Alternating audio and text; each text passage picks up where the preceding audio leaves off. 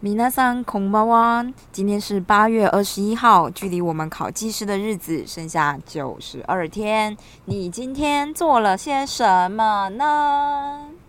我今天可以说是什么都没有做，非常自傲的说出我就废的宣言。但是，乐色如我，还是有稍微查一下昨天出的名词解释，所以我们就从这边开始吧。首先，第一个呢是逆向坡。逆向坡呢，又称为倒插坡，是指当地层倾向跟你的坡面倾向相反的地方，就是逆向坡。而且呢，逆向坡的山脚常常看到岩石翻倒，掉落在坡脚处，形成那种矮锥的堆积或是崩积土的状态。所以与逆向坡相反的就是顺向坡，顺向坡就刚好相反了嘛，指地层的倾向，也其实就是你的滑动面啦。如果你的滑动面与坡面倾向一致，那我们就称作顺向坡。所以你就可以想象一下，我们就一定会画出一个 normal distribution 的图，然后中间画一些斜线，滑动面跟你的坡面一样的就是顺向坡，另外一面就是逆向坡，就这么简单。第三个名词解释。什么是剪裂带？这里还写了一个 shear zone。其实我那时候看到这个题目的时候有点紧张，我就想说，哇，这个我要是考试的时候遇到，然后完全没有想法，我没有办法从这个名词本身写出一些东西。然后我就想说，啊，剪裂带应该就是剪力造成岩石破裂形成的一个带。然后就觉得，嗯，我中文真的很烂呢。所以我就去查了施国清的书，然后发现他说什么呢？他说有数组的滑动面或剪动面交汇于相同相当的厚度，且剪切面之岩石磨成软泥并夹碎岩块，称为剪裂带。我看完这些中文就想说，这又是什么意思呢？是我中文太烂了吗？我天哪！因此呢，我就回去查了洪如江写的一本书，叫做《初等工程地质学大纲》，里面就有提到剪裂带。稍微查看一下，我在查这本书的时候呢，发现了我们以前大学时候工程地质的考题，而且这是期中考。然后呢，上面的名字不是我，意思是说这本书根本不是我的书，是我朋友的书。好。但没关系，这件事都已经过这么久了，是不是？所以我们就先把这件事划过一边。我们现在目前想知道的是，什么是剪裂带？我觉得他有讲的比较清楚。《红如江》这本书里面呢，在第五十页地方说明了什么是剪裂带，但是我觉得他的中文还有我的中文可能没有办法搭在一起。他说呢。对断层层面滑动与崩山加以详细观察，发现其滑动面不止一组，而常有数组滑动面或剪动面交汇于一相当厚度之所谓剪裂带之中。对剪裂带之内部形态加以研究，发现剪裂带之厚度有薄至数公里者，也有厚达数公尺者，但其内部皆含有以下弱面之一种或多种。那如果用我的感觉下去整理的话，我可能就会说，在断层的滑动面的地方加以观察，可以发现，在某个区块滑动面不止一组，常常有数组滑动面或者是剪动面交汇于同一个区域。这个区域我们称之为剪裂带。剪裂带的厚度可能从几公里到几公尺。那在剪裂带里面，通常可以发现多种的弱面。那如果真的要举例的话，看看我们能举例出什么弱面喽？这个弱面，第一个有里德剪裂面，第二个位移剪裂面，第三个逆冲剪裂面，第四个主要位移剪裂面，第五个张力裂隙。所以如果是我的话，大概说在剪裂带里面常常发现不同种的弱面以及张力裂缝，可能就是这样。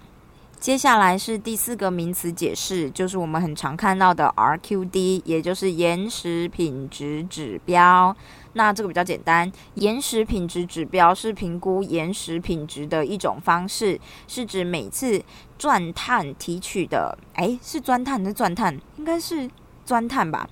是指每次钻探提取的岩芯中。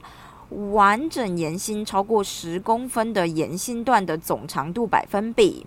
如果 RQD 的值是九十 percent 到一百 percent，那就表示岩石品质极佳。通常在实物上面的话，RQD 就是每一罐钻下去就是一米，就是一公尺嘛，所以你直接除，就是你直接用几公分几公分加，这个最简单。然后它通常同一个地方附近的同一个地方会钻五罐，五罐一个，诶，就是如果你去看博物馆的话，它都是通常会转五个，然后放一起这样。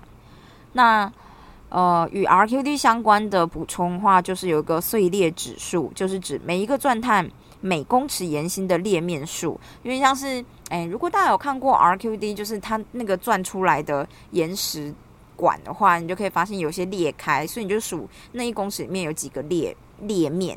然后直接除一，就会直接是你的碎裂指数。第二个补充是岩心回收率，岩心回收率呢，或称提起率，其实就是你整个打下去，然后拿出来到底有多少岩心，含碎的、碎的也都算。所以它又称提起率，是钻探取得的岩心总总长度与钻探长度的百分比。意思说，你钻下去，你不可能一公尺里面一公尺都有岩石，可能就是中间有几段是空气。那有岩石的这个长度加总除以就是整条就是钻探的，应该就是一米吧，这样子算，你就可以算出你的岩芯回收率。只是我后来看了一下考题，有可能就是他会画一个你知道假设的这钻探给你，然后他可能就给你一点五米啦，但这个都不是很重要，这个就是有点简单，希望会考，如果考了就好了。第四个是铝琴透水试验。铝琴透水试验也是一个我完全没听过的东西。如果是我在考试的时候看到这个东西，我第一个写的可能就是，而且是漏水，它是漏水，所以应该是这个试验是拿来测试岩石会不会漏水，也就是测试它的水的渗透性，可能会这样写吧。不知道这样写改的人会给我几分？拜托给我两分也好啊！我觉得哦，一小题五分，给我两分也是足够了啦。那总而言之，这个试验就是要了解岩盘的透水性，它是属于现地的试验，通常采用两个橡胶质的封套，在现地钻孔中封塞出近长度一公尺的试验段。嗯，看不懂。将此试验段灌水，并增加水压力，水只能由试验段周围的岩壁渗漏出去，渗渗漏出去，哈，渗渗吧，渗漏出去。因为岩壁存在不连续面，总而言之，这个水无法往上或往下穿越橡胶质的封套。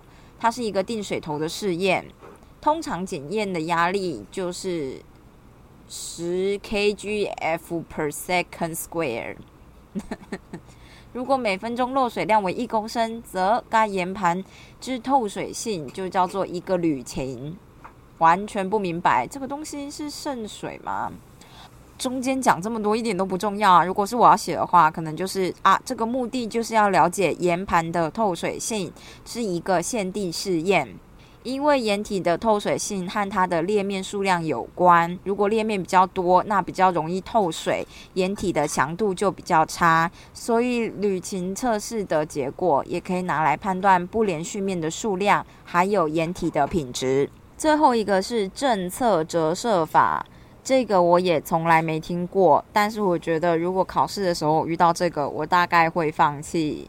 政策折射法主要是大地工程初步调查一个经常使用的方法，它的目的是拿来探测地层的构造。政策折射法通常会在地表或近地表的地方引发爆炸。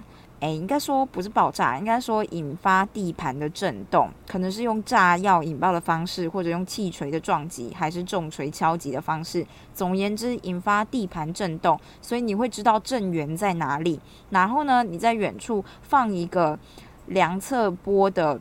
测震点，或者你可以把它说成受波器，也就是接受波的地方。由于之间的距离是已知的，所以你可以量测由震源到受波器之间的时间，波的传递时间，就能算出它波的传播速度，进而得知地层的厚度。就是这样。话说，如果我在考试的时候写政策折射法是一种大地工程常用的方法。句号，不知道会不会 得到一分？毕竟我们考的是水利技师，并不是大地工程技师，大家说对不对？好的，今天就这样喽。你说另外一个水利工程的关于洪水的问题，怎么还没有答呢？因为我们今天就是个废物啊，所以我们来不及做。而且我就是一个重度的拖延症患者，拖延症、拖延病患者。举个实际的例子，我的朋友呢？